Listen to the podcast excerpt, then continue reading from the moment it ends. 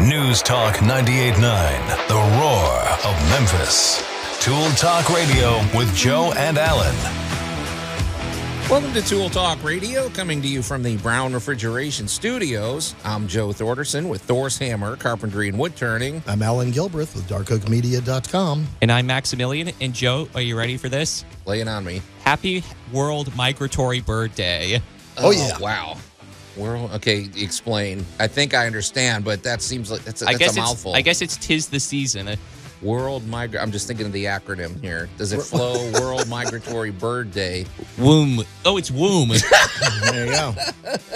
So what are we talking about? You know, uh, uh, if are parrots migratory birds, No. Allan? Because when I No. uh, when I lived in San Diego, Allan, I saw a flock of parrots, Yes. and they were tearing up the neighborhood. Then yes. they fly off, And then Well, they moved to the next neighborhood and destroyed it. Then they came back. right, and no, they they're not racket. migratory. Yeah, they're not migratory. Hey, that's pretty good, Max. Hey, Migratory is like the swallows returning to Capistrano okay. or the swans flying back to the Netherlands. Uh, or I mean, of course, we've got the geese flying south for the winter, right? Right. And Or, the the, or in this case, coming back for, you know, Memphis in May. Okay, yeah. Hey, that's pretty good, Max. Uh, migratory bird. In, wait, International Migratory Bird Day. Right? National, no, World Migratory Bird Day. I mean, yeah, they know no borders. They don't Right. care They about. kind of fly where they They're want going to to go. go where they right? want to go. So, all right. Well, hey, you got if you're out there and you're celebrating uh, World Migratory Bird Day, uh, let us know. You can chime in over at the Big M Roofing and Remodeling Hotline 901-683-0989. And of course, Allan, we are going to encourage everybody to get to uh, jump over on Facebook for many reasons. 1st of all, if they go to the Tool Talk Radio Facebook page, they can see uh, the post. we made. I made a post of our must-have item of the week, which is interestingly going to spill over into a bigger discussion. we it- it's going to expand teaser there into a bigger ex, uh, bigger discussion. And then, Allan, I made a post. Uh, I feel like I have to add a caveat. Let's just say, you know, uh, Allan, I yield to no one in my love for for America. You know how patriotic I am and everything. But uh, in honor of Mother's Day, we are going to celebrate uh, for our great moments in building history uh, the mother of all mother statues, the Motherland Calls statue in Volgograd. so It's, the it's big. acronym for this one is MOMS. Moms, yeah. Subtract the A for all, and you It- get MOMS. This statue looks like something that came out of a Lord of the Rings movie. It is just it is Yeah. it is an impressive structure, which is what It- we're celebrating huge. today. It's So, huge. Uh, pretty interesting. Um, Allan, okay, uh, we've got that. We've got Allan's week in review, which says basically French drains require maintenance. Let, That us just say I've been playing in the dirt. yeah. So you go from Russia to France. Okay. Yeah. So uh, whatever that means, Max, I don't know, but uh, uh, we got our must-have item of the week. Let's see. We've got. Um, I might have to report in, Allan. I have bad news. I broke my reciprocating saw. Oh my gosh, you could die. I didn't think that was possible uh, based on what you told me. Um, although when you try to remove a tree stump with a That sounds like the setup for a very bad joke. I- Yeah. I I think that's going beyond the prescribed use of said reciprocating saw. yeah, it might. I've be. done it. I've done it. You Okay. know, But I it's haven't supposed broken to. saw- one yet. but it's supposed to saw us all. That's Yeah. what I that's not. what the label said. So I Mm. I saw it all and, it, it- and I paid the price. So I think I might report in on that. Um, Allan, in uh in a minute we are going to get to. Well, no, I'm not going to tease it because we're going to get to it in a minute. Okay. Uh, uh, I wanted to say something though. This is a this is sort of a new uh, a new fun thing we're going to do here at Tool Talk Radio. So.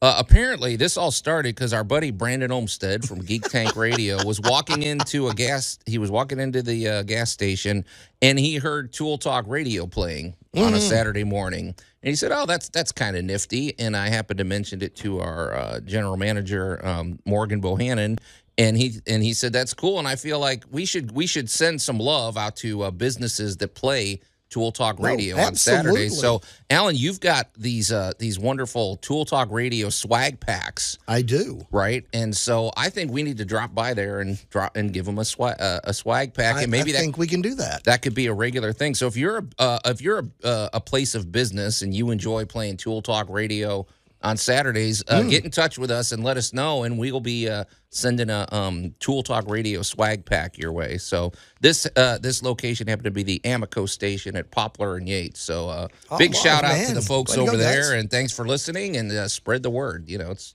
pretty pretty nifty. So. I'm, I'm all for it. All right, so Allan, um, we're gonna kick this off. That we're we're re um, we're you know reconfiguring the show today to our, as is our wont. Mm. Usually, this is something we would do at the end of the show, but after our exhaustive show prep last night, you and I agreed this is something that uh, maybe the listeners are gonna want to get in on, and so uh, it's time to exchange some tool tales. And now, Tool Tales with Tool Talk Radio. Very good, Max. So uh, let's see. I don't know who that mysterious voice was, but um, Really can't. Uh, I think. Well, I don't know if this qualifies as tool tales, but uh, it started because I I just happened to mention to Allan that I have a great spackle hack, which is also Right. the new name for my band, spackle hack. And I said, you know, I think it's worth mentioning on the air.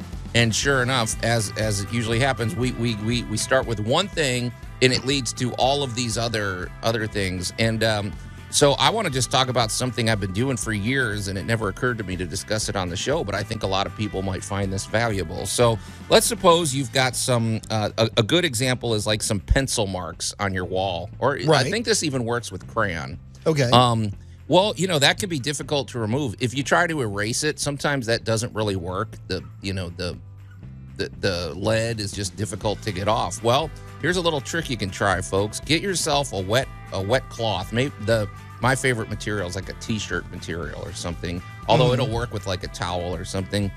Get it pretty wet, and then get yourself uh, some joint compound or some spackle, and kind of rub it on there like rub it on the cloth like a paste. And if you swirl that over the uh, pencil, you'd be amazed what that does. It it more or less takes it off. And then when it comes off, then you just get yourself, you know, wet the rag again, wipe it off, and you're pretty much ready to rock. So I I know it works, Allan, but I wasn't sure why it works. And as the chemist, I thought maybe you'd want to. and then we've got several other hacks that we're going to discuss too. And, We- and if you've could- got hacks that are unusual like that, we want you to get in on the discussion. give too. us a- See if you can make a band name out of that. Although I think Spackle Hack also sounds like a German name. It sounds like a Norwegian death Spackelhack. metal band. So yeah, okay, Allan. So that that one works. I I can attest to it. I've done it many times. So so why. Well, does that work? Uh, well, though? the easiest thing is, is that's about a thousand rate grit sandpaper. so that's what it, it it's It- the texture it's the very of the spackle. tiny, tiny little particles suspended in the spack. Well, now the difference between spackle and joint compound. Uh, Actually, because I just use them. all right, synonymously, well, but you're yeah, saying that's they they are right. very different. They're in when you get into wall compounds. Uh, I wouldn't do this with my 20 minute rated. You're gonna Oh, wind up with quick a dry, You're gonna wind up with a lump on the wall. That's a that's, but like that's a your point. regular good old fashioned pre mixed wall mud is a very, very, very, very fine particle. And when you start rubbing on it, basically you're emery boarding it off Hmm. in a very light, very delicate way. Now, in the spackles, you also have the chemical nature of it because it's designed to keep it from setting up in the can. And Right. that chemical Okay. nature, now you're getting into kind of solvents. because it does dry kind of slow. Yeah. Although the film dries pretty fast, but Right. that'll come right off with a cloth. so. Right. Then you just wipe that down. So Yeah. you're saying the abrasive nature of it, because Mm-hmm. it, it felt to me like the chemical was dissolving it, but you're no? Well, again, if there is a solvent in it that keeps the spackle from setting up in the can, Right. it will also help get rid of other related chemicals. right, okay. And I think the, the the key with this though, Allan, is you got to wet the rag pretty well. Yeah, you, you're basically using it as an adhe- as a uh, abrasive. yeah, yeah. It Mm-hmm. reminds me of like a paste, like you would like you would use a, a, a kind of a paste wax or some uh something for clean. You know. But you can also pull that exact same stunt with a tiny little bit of toothpaste. Mm, oh, well, there's abrasive Also, that. a so- micro uh, abrasive. Okay. Well, Allan, this sparked okay, that my little hack sparked the whole thing. And you had some so we're gonna kind of go back and forth. I've got a few, you've got a few, and so I'm gonna throw it to you now. You've got a you've got some pretty interesting ones. Okay. So Of all right, everybody has done this at least once. Okay. You've got some kind of erasable board or something like that, and somebody writes on it in permanent marker. yeah, that we have one here in the studio. Yeah, I think we're glaring at him. Yeah. Um. All right. So now you got the permanent marker on, and I don't care how much spray ammonia you put on it, this stuff ain't coming off. right. All right, here's your here's your hack. Get your dry erase marker, mark over the permanent ink, and the solvents in the dry erase marker will convert the permanent marker to dry erase. Now that's interesting. And then you just wipe it off and get it all nice and clean. And that will work on other surfaces. I warn everybody though, a dry erase marker is really powerful chemicals. uh, so what do you mean by that? Like- well, it can bleach. So, if, you know, Oh. so be, I'm going to say be very judicious in how you use that hack. Uh, it works best on melamine and other erasable surfaces.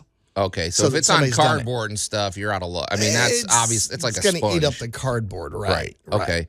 And and how long do you do it while it's wet? Like I, I'm picturing you scrub it on Uh, there. you and never get it up. You never find it when it's wet. You walk in the next day and realize somebody no scribbled no on it. the the dry erase. So you you I'm saying Yeah, you do it really you, quickly. You just dry erase, dry erase, dry erase. Wait a couple of seconds, wipe it off, ready to go. Okay, isn't that something? So it it works as a solvent of itself. Yes. Okay, speaking of working as a solvent of yourself, Allan, I always, you know, I'm a woodworker, so stain is my, you know, I have stain in my veins, basically. so, um, one thing that that that I discovered, and this is this is true with latex and uh, oil base, probably more so with oil base, but um, oil a, stain has solvent properties to it. So you might be uh, you might have a piece of wood or something with a splotchiness or maybe maybe the last coat of stain you you put on there had some splotchiness. Right. Well, it's interesting because now this I'm, I'm really hesitant to give this tip. It's it's not a tip because it can go really badly wrong. But let's just say stain used judicious, judiciously will it'll be a, it- it's a solvent to itself if that's Yes. if that makes sense. So, Well, you got to yeah. wipe it on and wipe it off pretty quickly. Right, Right. right, Yeah. So, like, I've had situations where I've um, were, more so with latex stain, where I put some stain on and it's darker than I want it to be. Right.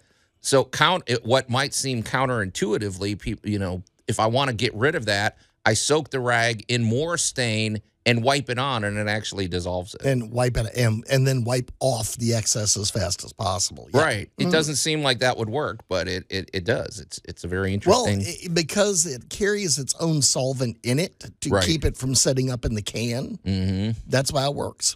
Um, while we're talking about that, I want to. I've given this tip out before, but this is true. Uh, so this has to do with um stain. This is this is trying to. I'm going to call this the wet rag stain accelerant hack. Okay. Okay. Let's. And, and I've talked. I've talked about this uh, before. I'll be using a stain, and it's just not penetrate. It's not like maybe a darker stain, and it's just not getting as dark as I want it to do. Okay. Well, Okay. okay. I put a coat of stain on, and what I do is I let it dry. Then I take a wet rag, wipe it right across that that surface, uh, let it sit for you know 15 seconds, and then wipe it off. And what I've and then I put the stain on, and what happens is I've just raised all those fibers. I've Yep. opened it up, and suddenly you put the stain on, and now it gets really dark. So it's uh It gets done in there good. yeah, it's like you know you can bend the the stain and the wood to your to your uh, needs and stuff. So that's just another little stain hack. But Mm. Allan, you had one to do with a, a food source that I thought was fascinating. Do you Oh. remember the uh, table? T- uh, anyway, I don't know The- that I'm. We're the- not recommending this one. This is like what you do in a pinch, maybe. Well, Okay. uh, keep, keep in mind that you know you're looking when you're trying to restore wood hmm and i've done this a few times just to kind of help soften things up a little bit uh, I, I was trying to restore it was actually an antique sycamore buffet Okay. and this stuff was just brittle and hard and the wood hadn't been done anything in forever Yeah. and an old buddy of mine looked at me and goes man you got an antique table you need an antique fix Okay. and I was like, what? He's like, I rub with a little mayonnaise. Gross. so you put mayonnaise, And I kind of uh, went, to shine all up right, the let me think about this for a minute. All right, well, mayonnaise is mostly oil. So if you Yeah. rubbed it on and, ru- and you know what? Shockingly, horribly, it put a really nice finish on it. And it's kind of softened things up and conditioned the wood just a little bit. How do you get rid of the mayo smell? Well, you just wipe it back down and keep going on with your sanding and working. But it did put, it did slap a nice little shine on it real quick, too. Does that attract the pets when you put food on your like for staining and everything? like cats Oh, your- licking it up. your dog will love you. Yeah, yeah. they- They'll be working on it for a while. well, you've seen this. Uh, if you put, if you have mayonnaise on a knife and it sits in the sink too long, it, it's basically a transparent coat, right? Right. It turns back into an Right. oil. Right. This so is- it's kind of an oil rub, but This Yeah. has nothing to do with anything, but I'm reminded of an episode of Parks and Rec where a woman came complaining to Ron Swanson, and they were like, "I'm a, I went to one of your parks and I found a sandwich, and I was wondering why it didn't have mayonnaise." Max, Wow. ha- Max always likes to derail. Thanks, Max. So okay, uh, but but it, it, I have to wonder if in, in in days gone by, if eggs and uh, that might have played a role in in as a polyurethane or something. I mean, look at the sheen that it gives you, and look at the oh, I mean, I've heard of like Leonardo da Vinci or painters back in the Renaissance using eggs as a part of their paint Yeah. for like Sure, mixing they eggs took in their everything, paint. man. They took berries, they took things to to use as ground dirt. Pigment? Uh, yeah. they use urine just- for bleach. ugh. Okay. Yeah, Thanks, yeah, Max. well- so, Happy breakfast. Yeah. Yeah. But but uh, mayonnaise. So so if, if you're in a pinch and you don't happen to have any polyurethane, the guests are on their way, and you have this dull spot on you, your table. you got whip 30 out the seconds. mayonnaise. You can Okay. get a little little little oil. Yep. okay, this one is interesting. This is another thing that that you had uh, to do with getting. Um, what is this to get? This is to get scratches or stains Oh, out of glassware. out of glass. Now, this one was cool. I thought. I, I remember the very first time I saw this trick. It was done with a coffee pot. okay. Had coffee stains in the bottom of it. You know, just from making too Sure. many pots in a row. Yep.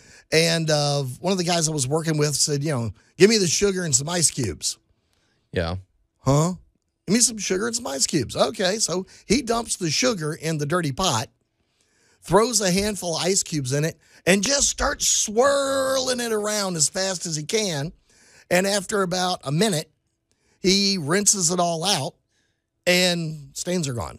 Now that's brilliant. I. I It's just now you told me what happened. I mean, you explained it to me, but let's explain. Yeah, it it's to just the. What- sugar makes a really good abrasive. Sure. It's a soft micro abrasive.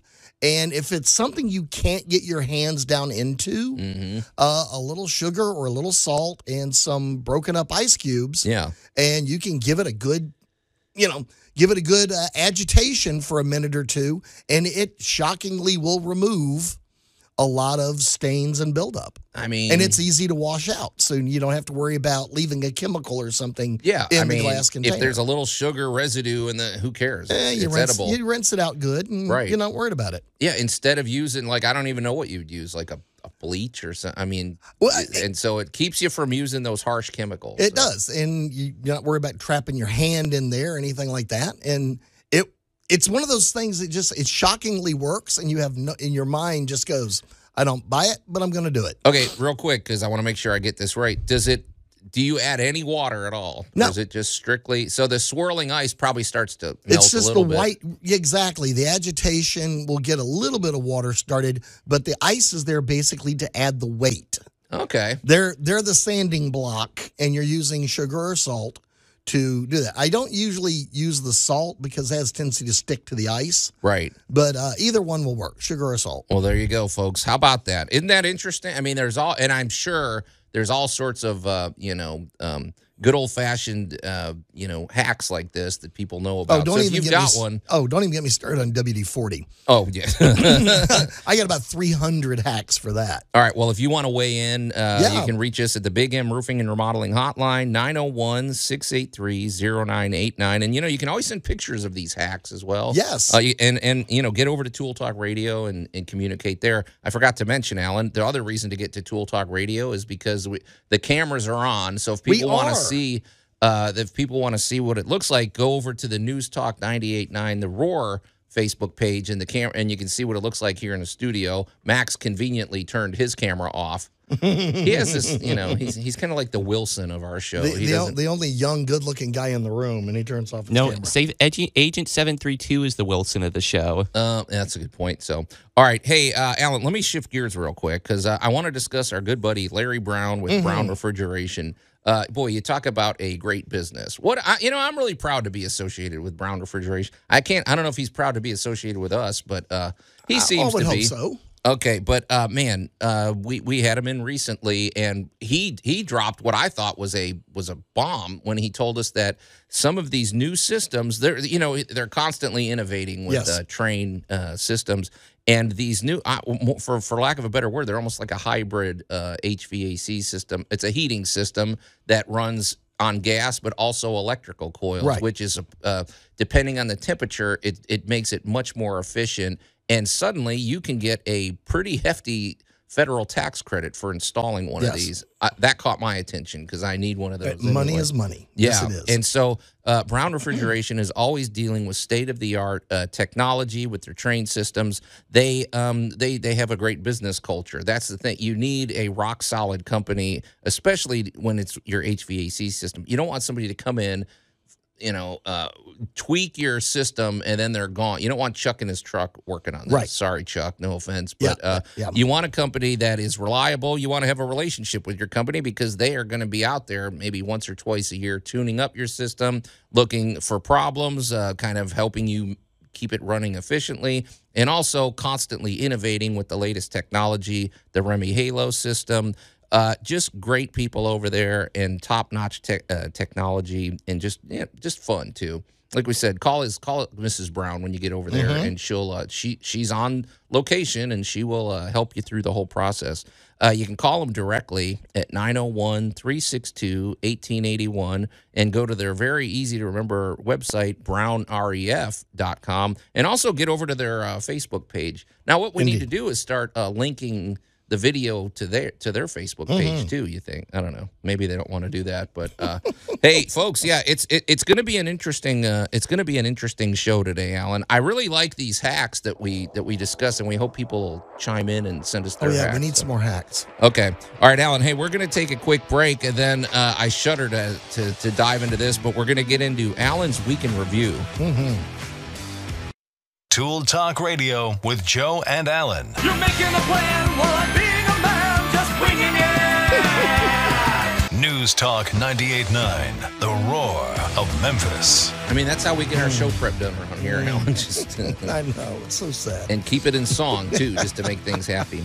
Uh, and welcome back to uh, Tool Talk Radio, coming to you from the Brown Refrigeration Studios. I'm Joe Thorderson with Thor's Hammer Carpentry and Wood Turning, here with my buddy Allan Gilbreth from DarkOakMedia.com. Our pal Max over there behind the glass. It's just and an of course- Aquabat time of day. Well, and of course the MC Bat Commander on uh, in that latest rejoinder. So what a great show that is, folks! If you've got kids, or if you're just like wacky zany comedy, the Aquabats. j- Jump on YouTube and watch the Aquabats. You'll thank me later. It's the What a- modern day equivalent of the Monkees because it's like a TV show about a fake band, but It- they're actually real. It is the the lead singer, the MC Bat Commander, one of one of the one of the best. So don't roll your eyes at me, Allan. Oh, Um, I can't roll them hard enough. If you want to call in and talk about the Aquabats, you can get Oh. in touch with us at, at the Big M Roofing and Remodeling Hotline at 901 683 0989. And we invite you to go to two Facebook pages this morning. Go over to the Tool Talk Radio Facebook page and check out the action over there. Uh, including our must-have item of the week, and including uh, the um, great moments in building history that we're going to be discussing uh, later. Also, um, uh, go over to the News Talk 98.9 The Roar uh, Facebook page, and the cameras are on, so you can watch the show, uh, you know, watch and listen at the same time. So, uh, Max, you said uh, during the break we had a caller, but he had to clock in and get to work, so he. That's dedication, though, man. Um, uh, they call us right before they have to clock in, but they also texted us a man by the name of Larry, and they offered their own hack. They said, wet towel and microwave for three minutes, remove wrap with tongs, it's hot, wipes clean, rehydrates everything in the microwave. And Allan, you said you actually knew about this hack. I do. I have done that. Uh, gosh, probably a thousand times over the years. Of To clean a dirty, so there's spaghetti sauce and everything you- baked on on the side. You know, and- yeah. stuff happens in the microwave. It pops and spits, and right? uh, you wind up with little dried bits here and there. Hmm. Uh, Put a, a good wet towel in there, fire that baby up for a couple of minutes. It will produce plenty of steam. And then you can take this is where people forget. Don't reach in there and grab that towel. That thing is hot. It's like boiling Oh, hot. that thing, yeah, it'd be Reach in there with a pair of tongs, take it out, use a new towel, and wipe down the inside of your microwave, and it will be nice, fresh, clean, and ready to go. Okay. But be careful. Watch watch for heat. I know uh, everybody goes, well, you turned it off so the microwaves are gone. That's true, but steam has still heated things up. Yeah, I mean, So- I think we know that. So, hey, uh, Larry, thanks for uh, thanks for weighing in, and uh, yeah, I, we we wanted to, to talk to him on the air, but I guess you know when you Mm-hmm. He- call in he had to thirty seconds work. before you got to clock in. So, all right, Allan, I I really shudder to dive into this, but uh, let's do it, sir. So, Oh, the humanity. yeah, Allan's week in review, where we review basically, you never know what Allan Gilbreth Mm. might do from week to week, and uh, we we mine that gold. I hope this is gold. Sometimes it's uh, you know, I don't know. That depends on how you, how you look but- at it, but you said mining. I'm Okay. kind of like how you put that. Yeah. Of well, this week, two of the biggest projects that actually have a common theme to them was one, I got to build a hummingbird garden. All right, that sounds nice. What what what what's involved with a hummingbird? Well, uh, this was uh, for a business that has a large tree kind of in a corner Mhm. and a huge, ugly dead spot under it. Uh, So okay. nothing's going to grow there. It's up again, you know, it's trying to compete with the It's in the tree. shade, it's in the shade. everything. It's just Okay. not going to happen. Yeah. So we went in and put in some uh, some really nice, uh, really big potted ferns. Right. Uh, put up a couple of hummingbird uh, feeding stations, and put a, uh nice little bird bath right there in the center. Mulched everything in, got it all looking nice and swanky. Mhm. And that's when we noticed there's a slight problem. Of course. And I'll come back to that in a moment. Okay, because, put a pin in that one. Because job number two of well, another facility had a lot of uh, really big planters out in front of it. And again, in the shade, lots of tree coverage, but it's it should be a beautiful walkway. And Okay. it just, you know, looked weedy. Yeah. So uh, again, uh, with the ferns, because it's you know kind of a shady area, we went in and cleaned up all the pots and re- remounted and replanted everything and put in some beautiful. For those who like uh, Kimberly sword ferns, they're just absolutely beautiful. and They grow nice and tall. Who's Kimberly and why does she have such a cool sword? Yeah. I mean, that's a cool name for us. It's a, Kimberly plant. sword fern, and they're from Australia, New Zealand. Leave it to Australia. They got the cool stuff. They do have cool. I mean, Uh, but everything they're- can kill you. well, you know, even the ferns are after you. Kimberly sword fern. Mm-hmm. Pretty neat. Okay. and they are quite lovely and they do sell them at your local big box store except for one of them that i bought all of them at yesterday Oh. yeah. Don't go to the one Allan Uh, cleaned yeah, out. yeah, so, okay. so the guy kind of got cleaned out yesterday but we got all of this done and amazingly at the second facility i discovered the exact same issue Well, And it's that is- seasonal, right, Allan? So I mean, well it's not so much seasonal as it is i'm going to say decorative okay. So at both facilities, they had little drains, and I've noticed this uh, working on a house not too far from either one of these facilities. Of they also had a French drain system up around the house to help keep water off the house. Yeah, I wondered when we were going to hear about French drains because Yeah, uh, so far I've heard about hummingbirds and uh, Kimberly. Kimberly sword sword, ferns, ferns. but yeah, okay. But both of the big facilities have drainage systems, and the house I worked at this week had a full French drain system. Okay. And all three of them had made the same horrible mistake. Yeah. They got cutesy and decorated or hid their drains. so here's the the cute Uh, little I know where you're going with this. lawn sculpture with the holes in the bottom of it that's supposed to keep the debris out of your drain. And all those really do is make the debris pile bigger. That's where the that's where the the dam is created. They so, you know, they my gosh, Hoover Right. couldn't have done it better. right. Uh, and I mean, these look. One of them actually looked a lot like a small beaver dam. Oh, there yeah. was so much stuff down over the cute little decoration that was supposed to be hiding the big ugly drain. And it, it really looked like a small wood city. You know, it looked like the gnome city had been washed away and was now tragically over the drain. Let me make sure I understand, Allan. You're saying because okay, the teaser here was French drains require maintenance They do. because I mean things, uh, especially like with pine needles or something, they wash down. Branches, leaves. They collect on the Right. on the French drain, which you know, folks, if you don't know what a French drain is, it's basically a underground uh, pipe and with usually like a vent on the top, and it Right. So it- the water, can goes escape. under Right. instead of over. But um, thing about it is, like I said, if it clogs up, it's suddenly useless. So, and but but you're saying people decorate these. I don't get what you're talking about with that. So, Uh, well, they or you're kind saying they just leave it alone? well, well, they kind of try to hide it or make it part of the yard decoration. So they got, in this case, it was a big frog. Oh gosh. Okay. So nature was uh So, well, no, it wasn't a real frog. It was a concrete frog. And they had kind of put little stones under him. So he sat just above the French drain. But it was a very small gap. So it filled up with all the branches and the leaves. And they had just basically narrowed the ability of the drain to get the water out of there. So don't be ashamed of your French drains. Exactly. You know, let them breathe. let them let them be seen. Yeah. Otherwise, They need a lot of care, like actual French people. Yeah. Ah. Oh, all right. And all our French listeners can. uh, yeah. yes. And, and please send your complaints to care of Max. So they're high maintenance, like the French. So yeah, we okay, got, yeah. oh, ba-dum. all right, there we go. All right, no, but um, that's. So- I mean, it seems like a simple point, but suddenly, if you don't, I mean, it you just made it useless. If it's Well, blocked, it's doing nothing. Especially nothing. this time of year because we still have, because of last December, Mm-hmm. we're still getting an amazing amount of deadfall out of the trees. Yeah, So, and that was kind of what struck me because, you know, you think December was months and months and months ago. Winter's over. We're into May. It's going to be June soon. No, seriously, we still have a lot of small branches that were killed back when we got that that big heavy oh yeah, uh, winter blast last December. Well, a lot of that is still rotting off and breaking off and falling down, and a lot of it isn't big. A lot of it's you know, that's the stuff that makes it when it's small. that yeah. and that's the stuff that blocks up these drains. And as you and I have said about a million times, water is your enemy.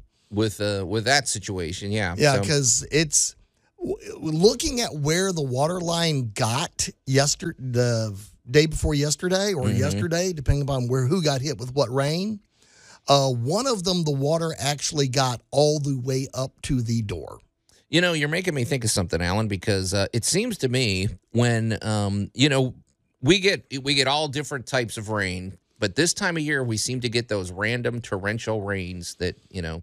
And this Yeah. seem it, it seems to me that if you've got issues with draining in your yard, now don't go out and get struck by lightning, but instead of just hunkering in, maybe get to the window, get lots of photo evidence, get some video, and really just and really analyze where all this water's going, where Mhm. it's where it's pooling up, and then use that for your French drain design. Because I think sometimes these things are also placed in the wrong location, or Oh, they're you know you have to think strategically. Like, is it pla- like I'm I'm just thinking you you were talking about uh, clogging it up. Man, we've got all those little I don't even know what they're called, but in our driveway we've got all those little thin polleny type stringy Oh, messy the- things that get all over your car and Yeah, everything. Yeah, that, that is your tree's pollination system. yeah, which that'll clog Oh, it up. those man. things will block you up for weeks. Yeah. So use that. Use the. You know, next time we get one of these heavy rains, use it as a way to, to kind of gauge where where everything should go, Well- and make sure your French drains are properly placed. So- Well, and it's not just the French drains. It's not a bad idea to go walk around and look at the bottom of your boxwood fence. Mhm. Uh, oh yeah, I run that can create a a barrier. I Yeah. run into where the uh, subdivision developer had this cute idea to drain the houses down the side of the houses. right. So the backyard is sloped in such a way that water should flow out from between the houses, right? Sure. Well, in come the people moving in, and they got a dog, and up goes the boxwood fence. And if the whoever put the fence in installed it too close to the ground, now the water can't get under it, and you're going to pond your backyard. And a lot of people would say, uh, "Wait a minute, now the there's spaces in between the the fence boards." Yeah, The, when it rains, leaf, one leaf is all that. well, takes. it's not only that, Yeah. uh, Allan. When the when the you know the you talk about a wood that expands and contracts, Yep. man. When that thing swells up, it it barrel tight. it's almost watertight. Yeah. Yes. And so, man, it will it will definitely. And then the grass and everything kind of creates like a little seal for it. Yeah. So And uh, one, I, for one client, I mean, it was as simple as kind of just digging a little six inch hole in the corner and putting a little pea gravel in it so the water could, you know, flow to the corner and escape and get to the other side. Yeah. All right. Well, you got the problem. You got the problem solved, right? So, we I mean, did. yeah. We did. So it was it was a it was a happy ending, but it's a cautionary tale of cute doesn't always drain. Yeah. okay. Good. Uh, very well put, sir. So, all right. Well, it wasn't. It wasn't one of more one of your more horrifying stories. At least there was a solution. Well, So, I it mean, could have been because just that little bit more of rain, and you could have had a flooded house. okay. All right. Sounds good, man. So, hey, Allan, uh, I'd like to hear about our new sponsor, and we should remind people. You know. Oh um, yes, our our we're lovely. actually kind of running out of space. So if you if you want to get involved with Tool Talk Radio, definitely get in touch with us. uh, So, we but only have a couple of more of the coveted sponsorship spots still left available. A few, but of- yeah. So And our, our lovely camera system that you can see us on on Facebook right now uh, is brought to you by the Royal Retreat. And the Royal Retreat is an assisted living facility over at 6551 9 Arnold Road. And you know, this I haven't taken you over there yet. Yeah, I've got to get I you there. get this the- is absolutely beautiful know, uh, freshly painted, newly renovated, accepting new residents, and they they made it the the they gave me the greatest line ever to talk about this. Why you know when it's when it's time to need assisted living, they said you know what it's you've worked really hard your whole life. You've done everything for everybody else. right. Come and get pampered. and I was like, you know, So that's the tagline. I'm kind of Okay, so, liking yeah. that. I'm kind of liking that. So, uh, if you have this type of need in your in your family and in your life, uh, you can get in touch with Lana Candela. And again, it's the Royal Retreat, and they are at 901 360 8785. And I'm going to pause for a few seconds and repeat that number so somebody can grab a pen. Oh yeah. Because if you're like me, you're looking for a pen, you're clicking it to see if it writes. So again, 901 360 8785. Okay. Yeah. Very cool. And I did. I'm sorry, I failed to mention that that it is the Royal Retreat Studio Cam that's being activated now. And if you want to see. You know, see what it looks like in here. Although Allan, uh, I think in the background they can see they can see the studio. We, we you know, we can't Oh. stand behind the uh, beauty of the uh, on-air personalities. However, the studio is beautiful. This place is state of the art. We do have the faces for radio. Yeah. So, all right, Allan, I've got a little bit of a beef. Uh, I don't know if this is a Cool. beef. We're going to turn the corner, and I want to discuss my reciprocating saw. Ah, And maybe I, maybe I got carried away. But um, folks, if you followed, um, you know, I was very late to the game in in in bat, battery powered tools, which I don't. We, you know, I'm not going to keep harping on it. But my my original beef, and now this, Allan, when I say original, I'm talking, you know, my seven or eight years ago. Uh, is is when I was really you know against battery powered you were tools. resistant. I was Yes. resistant only because I just found it whenever I would use them, they didn't have the torque that I wanted, and Mm-hmm. they the battery petered out sooner than I wanted, and so I wanted, you know, when I'm drilling, I want a, a real, you know, something that's got some power to it. So uh, I was resistant. However, it, they've come a long way. Oh, and yes. about a year or so ago, I finally succumbed, and I bought. Uh, man, I got a whole battery powered uh, uh, tool system now. I've got drills, I've got um, you know saws, and I bought one of the coolest tools ever, which is a, a battery powered reciprocating saw. Oh, yeah. And man, am I having fun with that thing, folks! If you don't know what it is, it's I mean, some people refer to it as a sawzall, although I think isn't that the brand? That's a brand. It's a So br- it's kind of like Kleenex is Right. a brand, but everybody calls it Kleenex or Right. something. It's like Xerox. You, you know, Xerox me a copy or Or something. like that. Q-tips. Yeah, Yeah. exactly. So if you, but uh, so folks, if you don't know what a reciprocating saw is, it's almost like a, t- it's a two-handed saw. Don't go using this with one hand. Oh no! They they now make a beautiful one-handed reciprocating saw. Well, the one I have is It's two. beautiful. Hand, I don't got want the people. two-hander. I don't want anybody. the Get, two-hander. I don't want us getting sued, Alan. Right. So hold on with two hands with Yes. this, and uh, depending on which blade you use, you can cut through PVC, you can cut through wood, you can cut through metal. You can cut through a lot of stuff. It's a Mhm. it's the ultimate destructo. When you go in and, and somebody says we need that wall and we need that you know that whole side of the house ripped out, you whip out the reciprocating saw. Well, and Case in point, Okay. last night um, on a job site, they were putting a lot of sheetrock up, and all around all of the door facings was an inch or two of drywall Mhm. hanging out all over the place. right, And the the poor gentleman working the drywall was bemoaning the fact that he was going to be hand cutting for hours trying to trim out all of these doors and windows and everything. And you were And, uh, chuckling to yourself Well, like, and, and somebody outed me and just went, Allan, go get your toy. right. Yeah. And so I walked back in with a nice little short uh, multi-purpose blade. And 10 minutes later, now admittedly, we were all covered in sheetrock dust.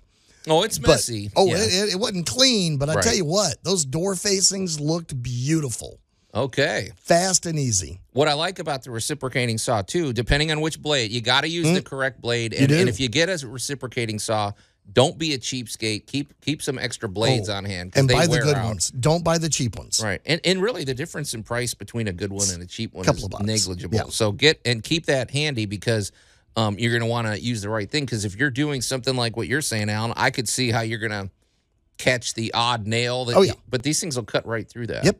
So, well, Allan, I think I reached the limit with what I could do with a reciprocating saw, though, because um, What okay, did you do? well, so I I was uh there was a tree stump. So this one I would say is about a I don't know a foot in diameter or something, and it only had about uh, it was like four inches left, and I and I and it was pretty. It was kind of old. It was more of a, kind of decrepit, you could say. And my thought was, okay, I was sitting there, you know, chopping at it. I don't, I didn't have an axe handy or anything. My thought was, okay, if I pull, if you folks, if you can imagine this, this reciprocating saw has an exposed blade. My thought was, I would pull it towards towards me. I would drag it across the top of the uh, stump, kind of crisscross style, like cut down four inches, and then once I've got it, kind of, kind of, uh, you know, scribed, you could say, then just get the sledgehammer and just whack it out of there and just bust out those, you know, I, I know exactly how you broke it now yeah. because you broke it.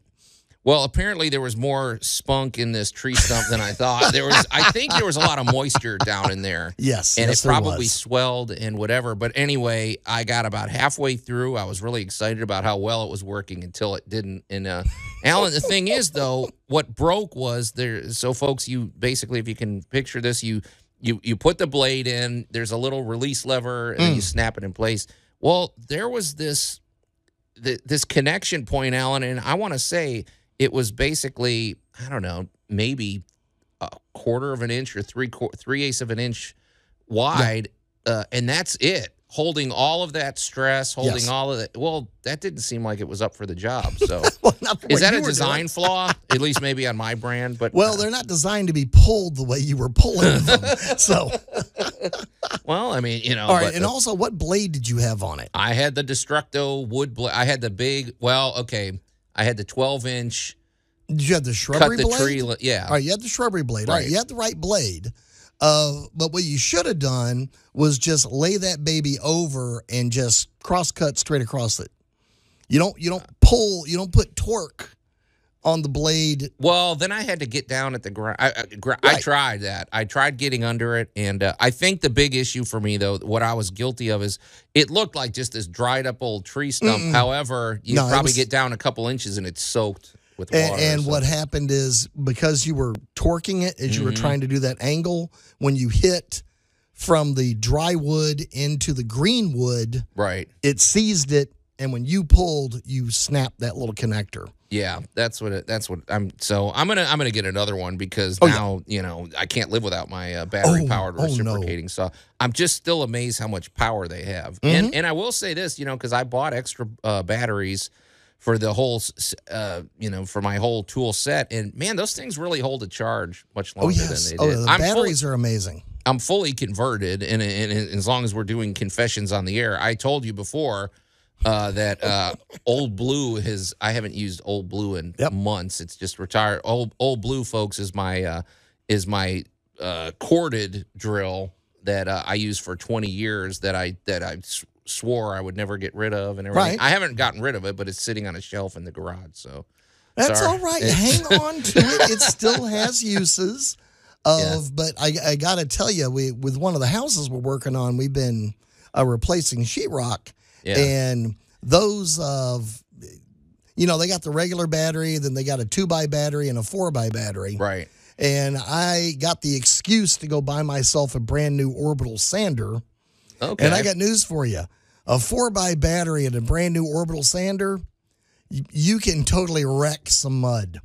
You know, Oh my gosh, so fast, so easy. It's funny you say that because I sort of had my eye on a cordless uh, belt sander because Ooh. one of the things with the belt sander, I mean, I do have a pretty good belt sander. However, that cord gets in the way. It does. I, I usually have to like drape it over my shoulder so that it doesn't accidentally get snagged in the wood or something. So I don't know. A cordless sander sounds. I'll let, I'll spiffy, let you man. borrow my orbital. It's man, it'll convert you quick. Yeah, I don't know. I, I'm I'm curious if anybody else is out there. Any old timers are stubborn and Yeah, set in their ways. But Give us a call. We want to talk about old tools. Yeah. absolutely. if if you're if you're one of those people that you just you know trust me i was as resistant to this as i could be but i'm you know Trust me, Joe and I are both curmudgeons. We Yeah. can't wait. yeah get in touch uh, the big m roofing and remodeling hotline 901-683-0989 and go to the uh, tool talk radio facebook page and uh, check it out over there hey allan real quick can you give a shout out you said there's some listeners from new countries that are listening to Well, us Well, hello, Italy. Oh okay no, i don't know any Ita- okay what is Yeah, it don't even try it. Okay. Don't even try it. Uh, let's just. I've been to Italy though. Beautiful country. let- Fun people too. uh, let's just say popping over to tooltalkradio.com and going to visit us at either of Spotify or the lovely world of YouTube podcasting, and Yep. we are heard around the world. All right. Uh, welcome, uh, Italy. Well, Allan, uh, t- uh, hour one of Tool Talk Radio is in the can, but hour two is coming up, and this is going to be very interesting. We're going to talk about the world's biggest uh, uh, mother statue. Mm-hmm.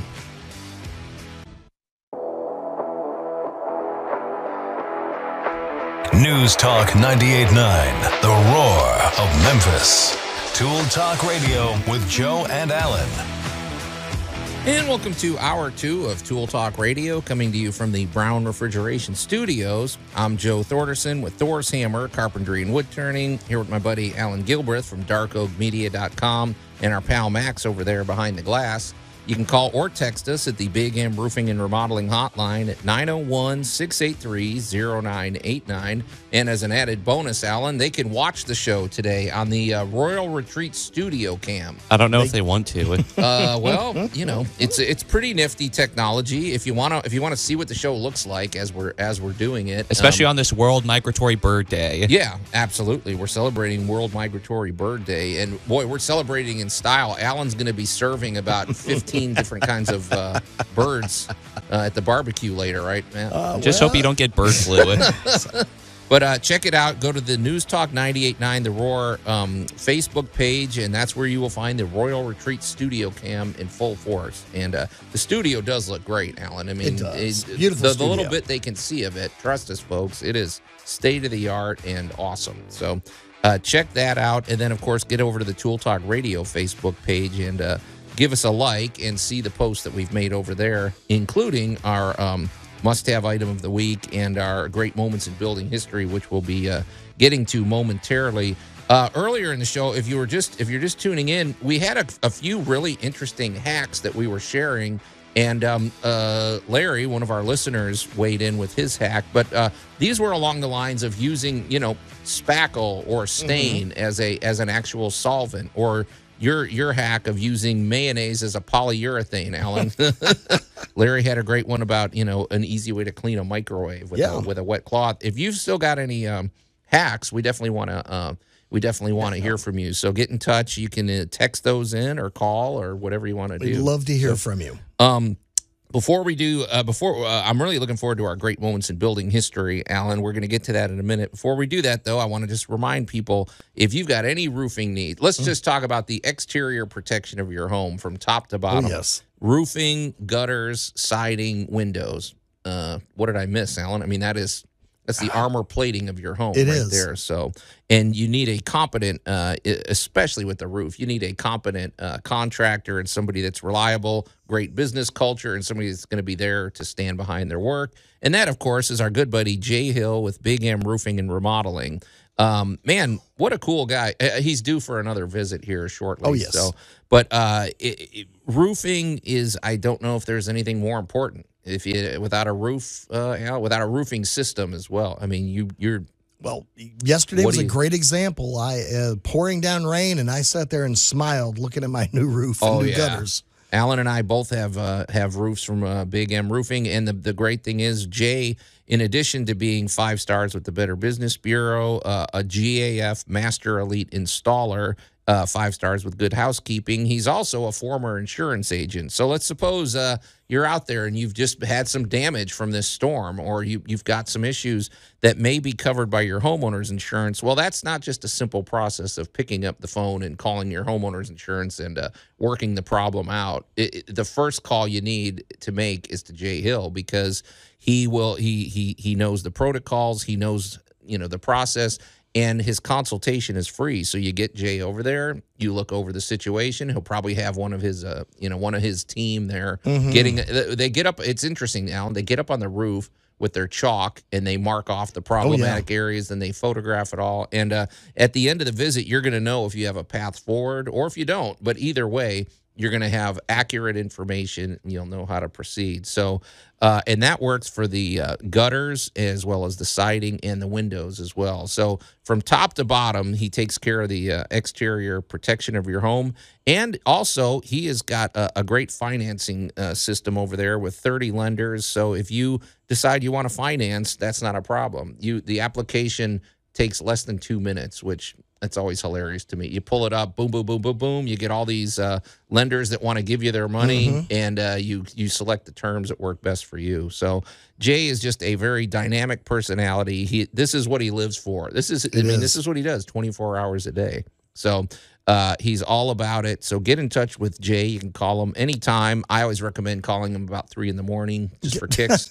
and talking about Star Wars. And yeah, uh, call him at 901 484 5645 or go to Big M Roofing and Remodeling.com.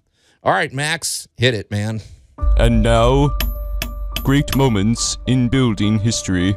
Uh, one other thing, you may want to, uh, if you, if anybody has any information about who that mysterious voice is, by all means, call. We all we know is one day we arrived at the studio and that that uh, MP3 file was in there. It sounded good. We decided to use it, but nobody took credit for it, Max. He's So- probably buried inside the statue we're talking about today. probably. So, It uh, probably Alan, should be anyway. Uh, I feel like I have to say this out front, uh, just because you know, um, if I, I let's just say this, Allan, I yield to no one in my love for, for America. Everybody knows how you know patriotic I I am, and uh, so let's just get that out of the way right now. However, today we're going to talk about We're- we're really gonna- one of the we're, we're coolest talking about statues. building. This We're is a building. Yeah. structure, and this has actually got kind of a complicated history because this is a structure. It's it's a it's a it's the biggest. It's technically right now the biggest female statue you could say. There's some other statues we might cover in the future that kind of dwarf this now. However. Um, this is a the biggest statue of a female character you could say, and it's called um, Motherland Calls, and it's in uh, Volga. How do you pronounce it? Volgograd, uh, Russia Yes. and um, it commemorates the Battle of Stalingrad, which at the moment, with you know, they were our Russia was our allies back in the day. You know, I know we've had our issues, and I know we still do, but uh, we're talking about building here, folks. So let's just focus on that. But Allan, this has got to be one of the coolest statues. I I would it would be impressive to see this in person, but we're talking eight thousand tons of. This is a concrete statue, which basically means it is a, a metal frame ish type thing. Uh, 8,000 tons, and this thing is 279 feet tall. What's most impressive, folks, though, is this. Uh, you really need to go to our Facebook page if you're not familiar with the statue.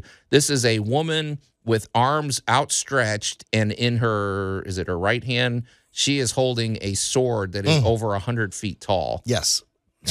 good luck with that. Yeah, you're the architect. You've been given this this task. Have fun. Go out and build this. So that's what we're going to talk about today, Allan. What a, what an impressive structure. And I'm immediately going to tie something crazy like this back to home improvement okay. because if you're whining about getting six bags of mulch to the backyard, In your wheelbarrow, keep in yeah. mind the absolute devotion these type of things require.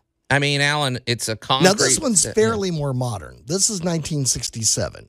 Yeah. A lot of the stuff we end up talking about was turn of the century and that type of thing. So this one's at least got diesel power and trucks. Right. Yeah, that's true. I mean, so they could get it there. But but what's interesting, it looks like they constructed this. We I what what struck me immediately, Allan, is if you look at this, this looks like a big solid, you know, block of whatever. Well, it's it's hollow and it's got chambers and almost you could say it reminded me a lot of these um structures we're seeing with 3D printers where they're they're using almost natural uh they're they're using natural like almost like um okay we talked about uh, the honeycomb structure Right. where it uses flexibility and all that. So these are chambers that are very similar to what you would find in nature um to give it flexibility because you have to have flexibility with something this big and it's windy. It's up at the top of an elevation. Yes. it's fully exposed so it's windy it's cold. I mean it's it's in russia. It's getting extreme Yeah, temperatures it's and everything getting so- pounded, and it's basically pre-stressed concrete. okay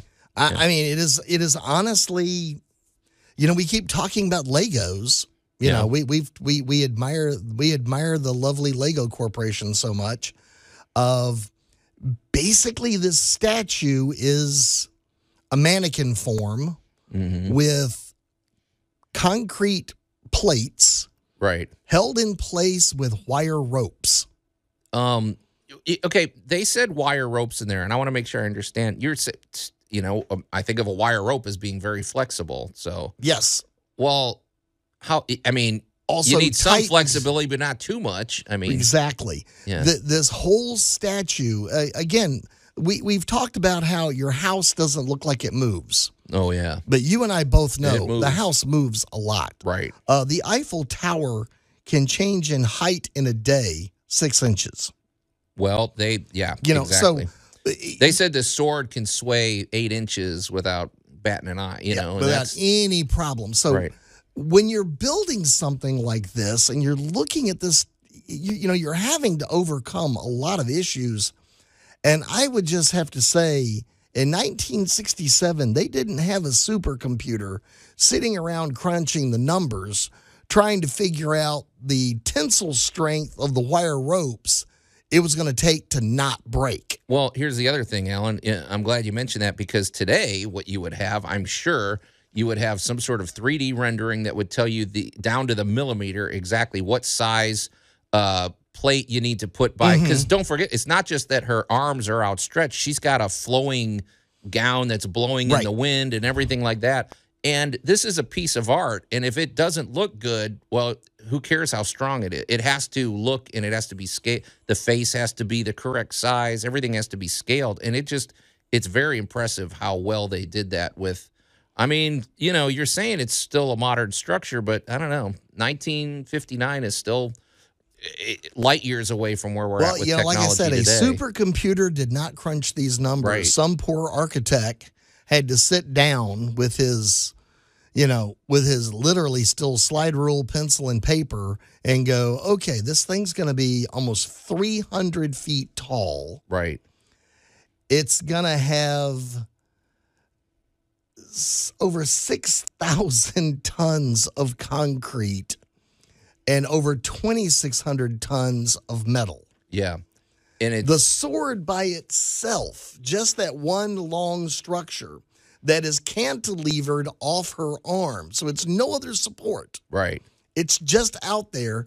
That by itself is 14 tons. Well, I was thinking about that because it's. Uh, I was thinking of okay, well, whatever is whole, whatever they built her arm out of and her wrist right there. Mm-hmm.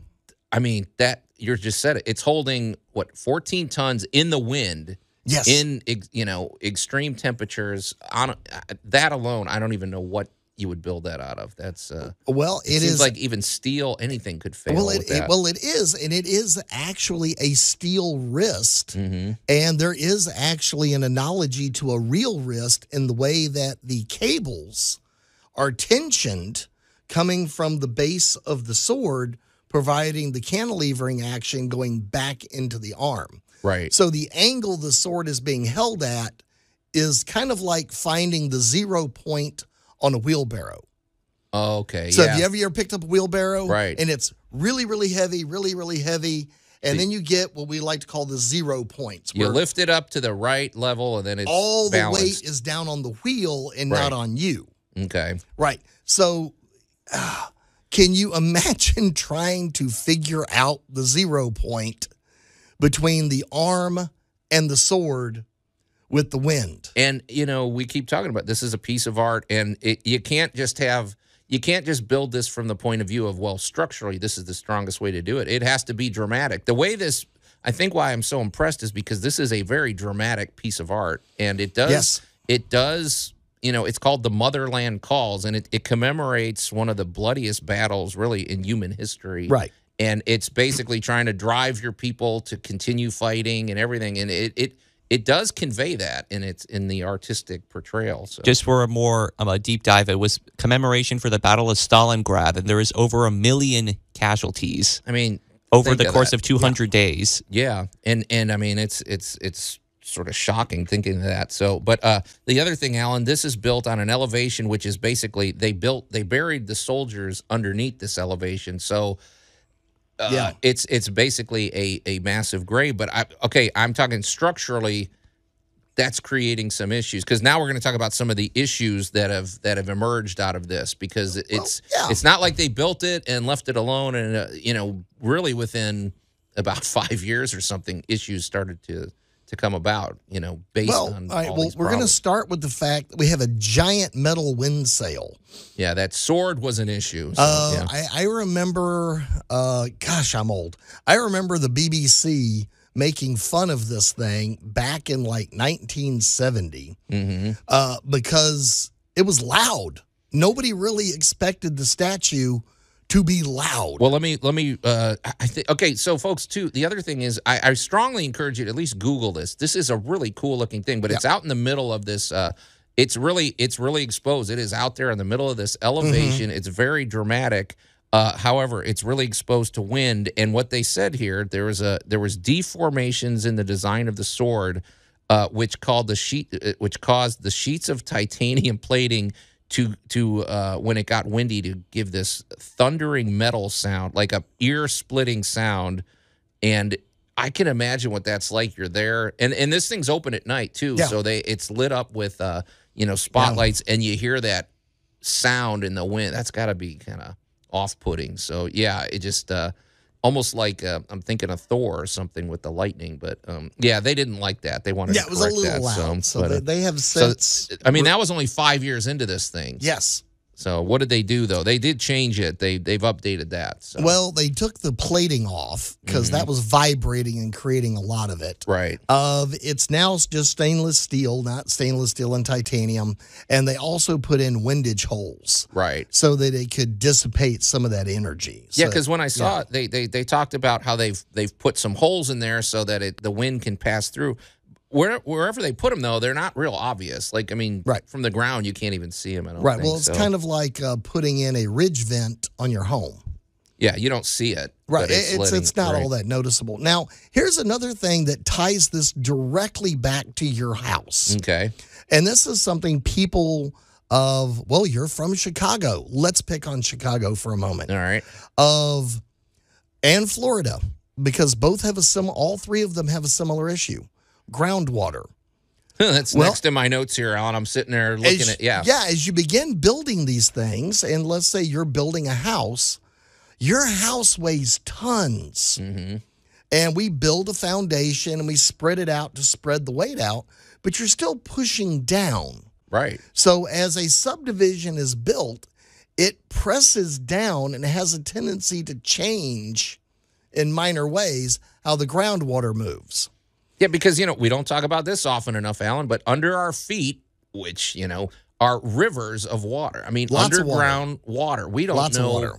And like you say, you get a you get a whole neighborhood that wasn't there before pushing down. That could alter it. it you have a eight hundred ton statue or right. eight thousand ton statue Yeah. weighing down on a, on an area that you basically dug up too. Right. That's going to change some uh, It- underground it water changes levels. so- how things move and flow. So, you know, there are unintended consequences that can show up years after somebody did something. Sure. Yep. Um, so in this one, um, of course, it has shifted the foundation a little bit, or as we like to say, your house is settling.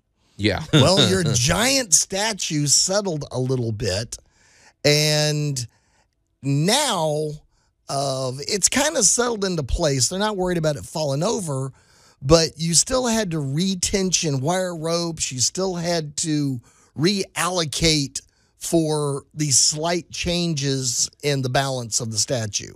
Okay, well, Allan, let's fast forward a little because so 72, 1972, five years after the, the construction, they had to fix the sword. Uh, okay, now if you go to 2009, this is when they were noticing the issues with what you're talking about with the they it, apparently an unnamed source, which is everything in Russia is going to be unnamed because they don't want to, you know. But uh, basically, they said the statue was listing by eight inches. Yes. Well, that's nothing to sneeze at because the other thing that was surprising to me is this thing is not anchored to the ground. It is sitting there, Just sits there. held up by its own weight. Yes.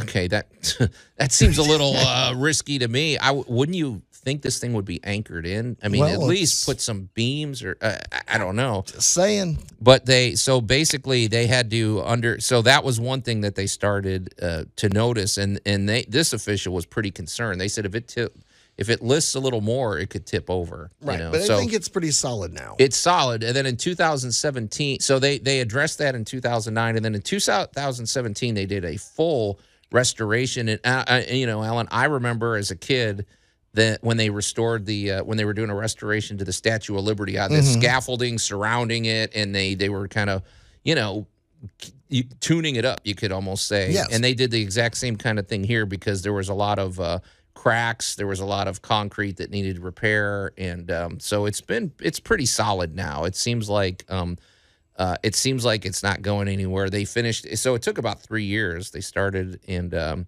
uh, they finished in 2020. Uh, yeah, t- 2020. So, but um, I don't know, man. It it's still just one of the coolest structures. Like I said, uh, I still think it's a pretty massive achievement in terms of in terms of what it's conveying too. I mean, uh, Oh, it, it's it's striking. Um, you know, as we we've already talked about another statue. We talked about poor uh, poor old Blucifer out there in Denver, oh yeah, and that is a That weird- very striking, very striking sculpture. I mean, you you you gonna if you drive by it, you're going to remember it. yeah. Well, just like you remember Freddy Krueger or something well, like you that. Go, but, you're uh, gonna yeah. remember it. So But something about this one really spoke to me because when I, I have seen pictures and uh, you know I don't know it's it's it's just very it's just a very amazing structure. So A- And I learned something kind of interesting about um uh, the the sculptors themselves. They said the Motherland Calls monument in Volgograd was modeled on a local Soviet woman named Valentina Izotova. And Valentina was working at a, as a waitress at a Volgograd restaurant when the local sculptor um, and two of his colleagues came in to dine at the restaurant. And I just think it's kind of interesting that they chose someone that was just sort of an ordinary person to be modeled for it. that is interesting. I wonder if she was involved in the whole. Uh, I mean, she was at ground zero of where this battle took place. So it is it is neat when you learn the history. I mean, we didn't really even de- dive deep into the symbolism and to all the other Like there uh, were 200 steps where that commemorate the 200 days of the battle yeah. leading up to the statue. Very interesting. Go on YouTube and check it out. The uh, the Motherland Call statue. Definitely a great moment in building history. You're listening to Tool Talk Radio. Uh, Allan, we got some good stuff to get to, and we're going to get to it when we come back.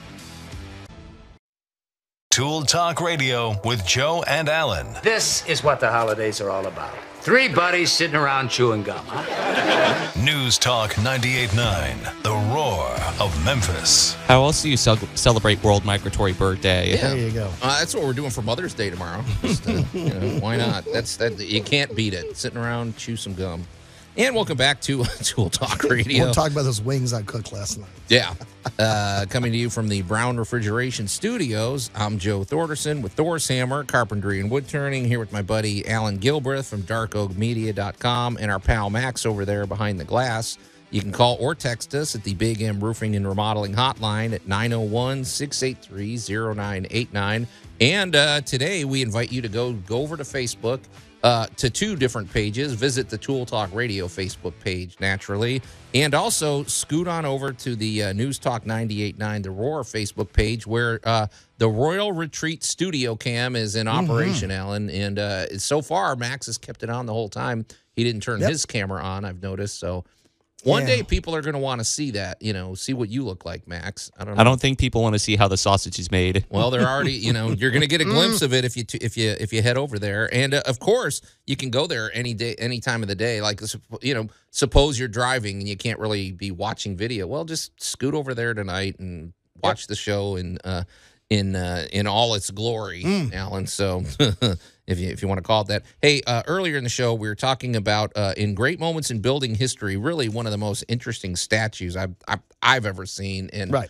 Uh, it, it, definitely a structural marvel. Um, the Motherland Calls statue over in Volgograd. But Allan, we failed to give credit where credit's due to the artist and to the engineer, and you're better at pronouncing these names than I am. And I'm going to butcher them, so I apologize in advance. But Yevgeny Vutatek and engineer Nikolai uh, Nikitin of uh, were the guys really in charge of all of this. And uh, Mr. Vutatek of is uh, rumored to have used his wife's face, Vera, yeah, for the statue of they also used a local waitress and they also used a lot of essences from uh, the Arc de Triomphe in, in Paris, the Marseillais, of, and probably even a little bit from the Statue of Liberty because a lot of these techniques for sculpting are pretty much immortal. They've been around since, honestly, the Greek sculptures. Well, we should say because you know we we covered the Statue of Liberty quite a while back, and of course you know the Statue of Liberty is hollow. It's it's really when when I learned how thin that layer of copper Mm-hmm. plating, it's the thickness of about three pennies, which it just seems like nothing. But it's flexible, Yep. and all that. Well, you know this this the concrete in in um, the Motherland Call statue is twelve inches, which that's con- that doesn't seem all that thick to me. That's, that's a lot of But- weight, Yeah, well, it It's a is, but it still weight, but seems you know. Yeah awfully thin. and it's still standing. So uh, yeah, pretty pretty interesting stuff. Like I said, it's a it's a it's good for a deep dive. Go on um go on YouTube and uh and you know watch some pretty interesting Mm-hmm. videos about it. So all right, Allan, it's time to uh, shift gears, my friend. So. It is time for our must-have item of the week, and actually, this is going to expand into a bigger discussion because once again, when you and I were on, on the phone doing our show prep last uh, last night, we said, "Wait a minute, this this is actually a bigger topic uh, than we originally thought." So, tell people what I'm holding up, sir. Actually, I'm going to hold it up in front of the camera since Yes, we've got look at that. So, so Uh, we've so it you on. have got expanding foam in a can. oh yeah, There yeah. are ver- a variety of brands, but uh, yep, expanding foam in a can. um, I like the U, how it's like the expanding foam. It's the little stuff. details. Yeah. So I mean, whatever. I guess I just gave the name out, but uh, it's uh, it. You know, I feel like everybody knows what expanding foam is. I feel like if I would have brought this in ten years ago, we would have had to explain what expanding foam is. But man, who? I think most homeowners have used this, but you know, A- expl- and let's have used explain. it, I'm going to say, and have used it wrong. Oh, Oh, I've yeah. used it very And- wrong. I remember when I was a kid and there was a patch in our backyard where we needed to use expanding foam. I would use my BB gun and try to shoot into it. Wait, what? I think we're talking about different. It's a good it's a good target when you have expanding foam in a large area. Oh, so you made a big blob of expanding foam? No, I took used- advantage of the blob of expanding foam and shot Well, into it with his, a BB his gun. father tried to repair something, and he Okay. went out there and went plinking. I think that's what I just said, Max. So, okay.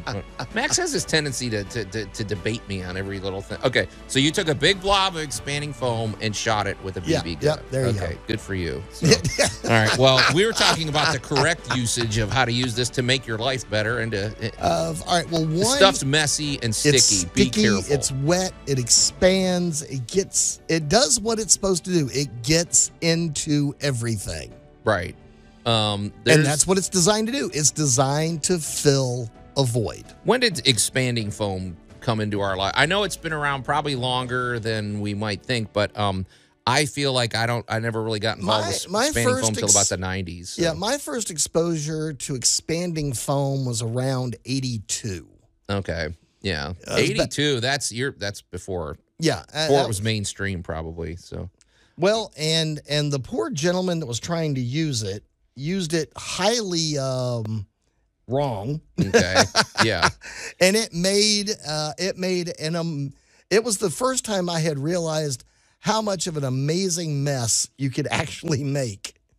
Yeah, if you spray, with spray foam. well, it, it's got its uses, and and it's funny because we were going to talk about the second part of our discussion. Allan is going to be what did we do before expanding foam? How did we Hmm. get by? But folks, if you if you're if you're not somebody that uses expanding foam much, basically it it comes in a can and it's got this nozzle that uh, you screw onto the top. It's about I don't know seven or eight inches long, and it um basically you this is the kind of thing though allan you don't use it and then walk away and come back and uh you know an hour later and think you're going to use that can this this little No. nozzle will clog up within Yeah. minutes so basically you better decide what you're going to use and uh I know they say it's reusable, but I've never had any luck reusing these tips. Like they fill up, they they get clogged, and You so- know, I, I've I've invented a few wire right? cleaners for them. Just run it down, get all the junk out of it, and you can you can go again. But yeah, Mm-hmm. Uh, let's say conveniently, you know, you can use it, but uh you can reuse it. But but I- Allan, I find use the can. If you're gonna do the can, use the can. Yeah. it's it's very handy but uh, there's some misuses you can do for this i learned early on in fact it was my first uh, home improvement project and uh, I, I did I made a mistake, Allan. I put this, you know, when you when you install Windows. This was a room addition at our at our first house. We converted basically a carport into a into living space. So we Right. fully enclosed it, and uh, one window.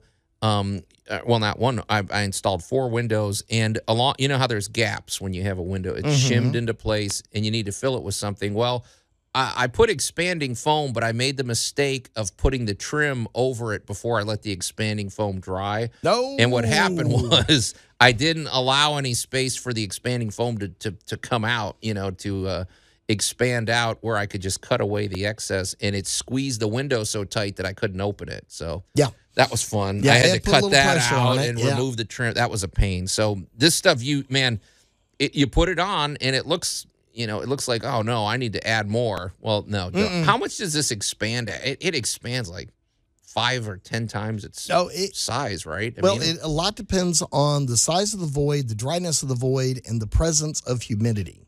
Mm, good point. Yeah. Uh, if it is a nice standard temperature but slightly humid day, you are going to get the best possible performance out of your spray foam.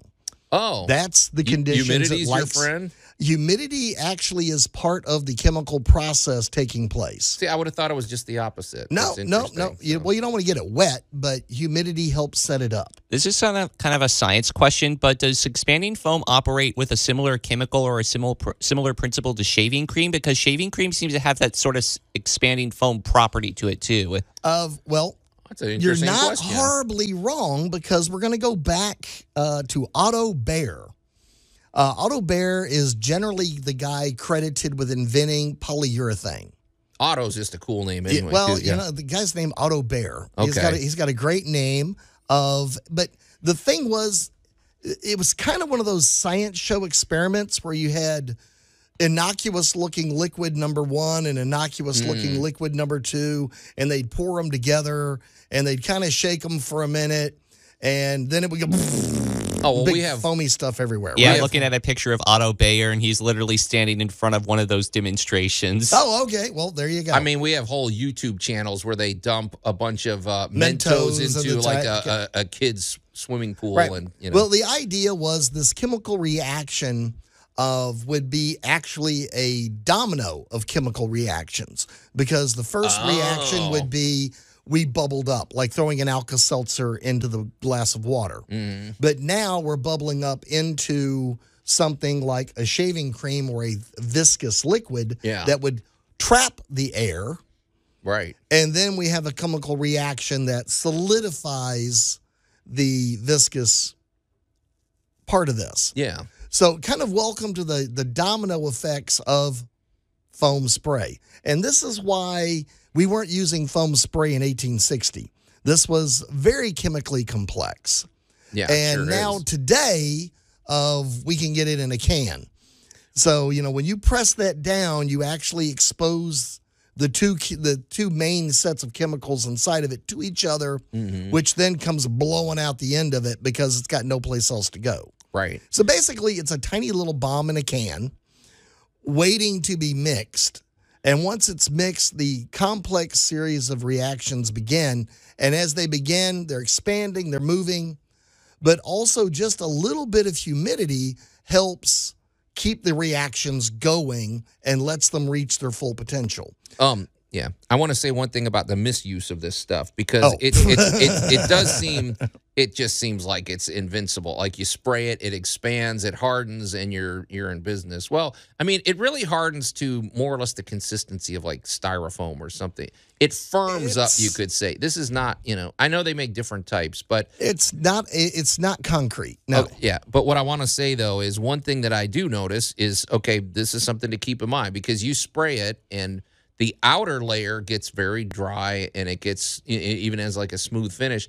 However, if you put too much on, the inside never really dries right. It's gummy. It, it, you, you've seen this out. Like maybe you're spraying a a, a big void in a, so- a soffit or a ceiling or Right. something, and you just go to town and you spray that whole thing. It well, collapses. Actually, it's yeah, it's going to collapse like a what a souffle or something. That's like what I was thinking. My mind Yeah. was going to cooking and bread like a soggy bottom. Right. So yeah, exactly. So if it- you're gonna spray it, you have to do it. judi- If you want to fill a big void, what you really have to do: spray in a reasonable amount, let it dry, spray in another layer, almost like layers. but it's not the. It's not a completely magic solution. that's horribly, what you can so. do is you can kind of cheat like we do with drywall mud, Mhm. and you can put a soft substance behind it. Mm, yeah. Like like if you've got a little bit of uh, fiberglass insulation Right. that you can kind of act as a back wall, then it gives it the two. something to build up on. Right. So, right. Uh, of one one thing I, I, I wanted to say too, Allan, because uh, I lo- I love this stuff, and uh, a lot of times there's uh, I see this a lot in sheetrock work. Okay, let's suppose you've got uh, a corner where there's um how do I describe? You, basically, you've got two two by fours, and then Right. for whatever reason, there's this void back there. Yes, and you try to fill it with something or you know maybe you're patching a hole. Well you need something behind it to, to grab. Sometimes this expanding foam is great. You fill it in it expands and then now you have something to to you know put your joint compound up against or something like that. But like we said it has to be used judiciously and it's messier than you think too. Don't get it on your hands Oh, or or it's never coming off your clothes either. Sticky, sticky, It's- sticky. yeah, now I'm so- going to totally blow your mind. okay. And when you're in a building or repair project, um, especially if you're working around, oh, I don't know, squirrels, right. Squirrel damage, of if you have got soffit voids that are in vulnerable areas, right you can always put a little steel wool down and then put a little spray foam insulation over the top of it. And that way, when the lovely little darling comes along to chew that end of the building off again, yeah this time you have something waiting for it. well, the thing is, Allan. Okay, we've talked about that. I, I don't want to get. I'm trying to think of what to say here without getting sued, but uh, you could you could mix it in with a lot of surprises for those squirrels. I suppose. Yes, I mean, yeah. I I always wondered though. I thought they can chew through steel wool. Well, Uh, they can. It's just not pleasant. They don't want to. Why would you want to? And then you're eating this crunchy, horrible stuff. They can chew through this. It's just very unpleasant. Okay. Um, so- chewing through your half inch piece of lovely grade C or D pine Mhm. is easy. They can chew through that in a heartbeat because that's tree and tree chips, and they're used to chewing through that stuff. Yeah. But when you get to steel wool and uh, spray foam insulation and that kind of stuff, uh, it's very unpleasant for them to try to get through. Okay. Now you've you and I have uh, have butted heads over one of the applications. You you you. There's an outside application Oh, you yeah. use this for where I've. I don't know. I've mocked you. I've ridiculed. Mm. Although, if I'm honest, I've used. I've done this myself. A Uh-huh, yeah, I know. In a pinch, but tell us what uh, this one hack that you have. With Oh, I will foam. definitely straighten up a post with uh, spray foam. well, You're I- talking a fence post or a heavy mailbox or something. well, all right. This particular spring, I have actually done this hack about six times already this year. Mm-hmm. Um, we've had a lot of wind and we've had a lot of rain. Okay. That means boxwood boxwood fences not necessarily fall over, but they'll start to lean, especially if they weren't installed really well. There wasn't pl- there wasn't enough concrete around the post. That's usually the where they fail. So, right. yeah. It's usually at the post in the ground. So you know you go on the inside, you put in a retaining post, you put a string on it, you tighten it up, and pull the post back into place. Well, it's not going to stay. Yeah, yeah, because you're going to have to either hit it. dig it out and reconcrete it, or of I will take a can of great stuff and of or other foam sealants and get down in there and fill that baby up. And of course, the moisture from the soil and everything, it'll really expand up and it makes a big mess. Mm-hmm. Yeah. And you go back after it's dry with a hacksaw blade Right. and just trim it up and make it look nice. But it will fill all of those little air spaces down there and give you a tighter, better seating for the bottom of that post. okay. Uh, yeah. I, I, okay. It'll work. Uh, you know what you I've remind me of, Allan? If anybody out there is uh, somebody that deals with foundations or concrete, I know there's concrete people out there. I saw a video pop up on YouTube that um, was very interesting. They had uh, like they they were showing driveways or sidewalks that had sank, maybe you know Right. four inches or something, and these guys came along and they drilled holes in the sidewalk or the Mm-hmm. driveway, and they more or less sprayed it with what to me looked like a heavy duty type of expanding foam, and you could just watch the it lifted the uh, you know lifted it into place, and when it got to where it was, they stopped. They capped Well, off the holes or whatever. So I mean, Yeah, it's a concrete con- slurry. Uh, Yeah, it's the same idea. They're just they're just pressure lifting Yeah. and filling that void underneath there. It's the same basic idea. that must be what they do when your foundation's sinking or something, right? I mean, well, you get it. Well, it depends on why your foundation is sinking. Of, I mean, I've even been involved in a job on that where we had to dig out an entire corner of a building, Mhm. go in and build a concrete footer, and then add a building jack. Right. Oh yeah, put the jack, put the building back up into place, and then they had the uh, spray coatings and stuff to make it permanent, fill it back in, and you know the footing is there, the jack is there, the foundation doesn't crack halfway through the building Right. later. So, you know, there's a lot to that type of job. That is not a job I would say is a DIY. no, we we you know we we need to That is a professional that you need somebody that understands the stresses that are on your foundation. We we need to we need to talk more about foundations, and, and I'd love to hear from professionals in this because you know the thing is, uh, we've talked to different people dealing with your foundation. It it it's a very scary problem because you're like, oh my gosh, my. But sometimes it's not as scary to fix it as people might. Th- it might even be a, a simpler fix than people think. So it's like, Mm. Well, it's better than Don't the- ignore it. yeah, well, Yeah. it's better than the old days when, uh, you know, if you had a void someplace, you were using plaster-soaked rags and shoving them into place, and uh, Yeah.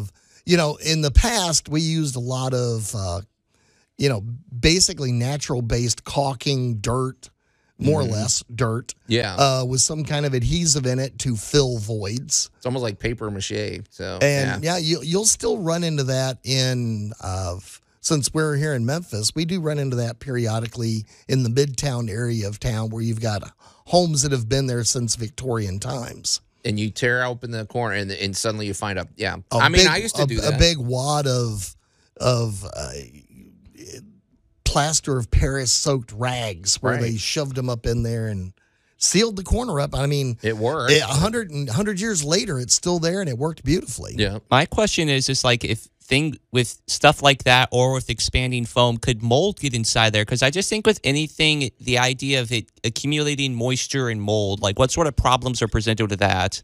Well, that's a good point. Yeah, I think the the rags would definitely be more prone to. I mean, any type, anytime there's a void and water gets in and has trouble getting out, I could see. I don't know. Expanding foam, Max, I feel like is a safer. I feel like it's going to create more of a seal, don't you think, Allan? Although that's it can dry out over time It, too. it's not so- the foam I'm worried about; it's the wood around it. Because Oh, the wood right, the is the, wood surface that is yeah the the wood around it is what's going to absorb the water and grow slime molds or black mold or other other things. Hmm. Of I've even been in an attic that uh, had a pinhole leak somewhere in the roof, and there were mushrooms growing off the rafters. You know, it's a good point. It's always it's not the thing you put on it. It's it's the surface that like the wood was breathing and and and, and it was ventilating until you put this thing on there and now it's not breathing and that's the part that's going to rot. So, and, yeah, and that's that's that's where it's going to trap it. So Of the other thing that I, I get into with a lot with spray foam insulation is there is now a new version of it. Of a couple of companies are making it that is actually a fire caulk type Right. of insulation, and that means it has basically little silica and other particulates in it Mm-hmm. that, if hit with heat, Yeah. doesn't burn and expands. Right. So oh, yeah. it would block flame from going through a void. Well, they got yeah. I mean, there's so many var- varieties of expanding foam. I didn't know we'd get this much mileage out of the discussion, Allan. But it, it's it's not just the foam itself. It's the same technology, kind of like Max said. You know, shaving cream, uh, concrete repair. It's it, it it's Yeah, wide ranging. A, a lot. Well, you know, we, Even Gorilla Glue has a form of that. I mean, they have the same type of thing. It expands. So, well, we yeah. we go back to a lot of research by the DuPont Corporation back at the turn of the century, which really began almost the chemical revolution that we have in home repair these days. right. Of paint has changed dramatically over the last hundred years. Sure. Uh, oil-based paint has almost faded away completely.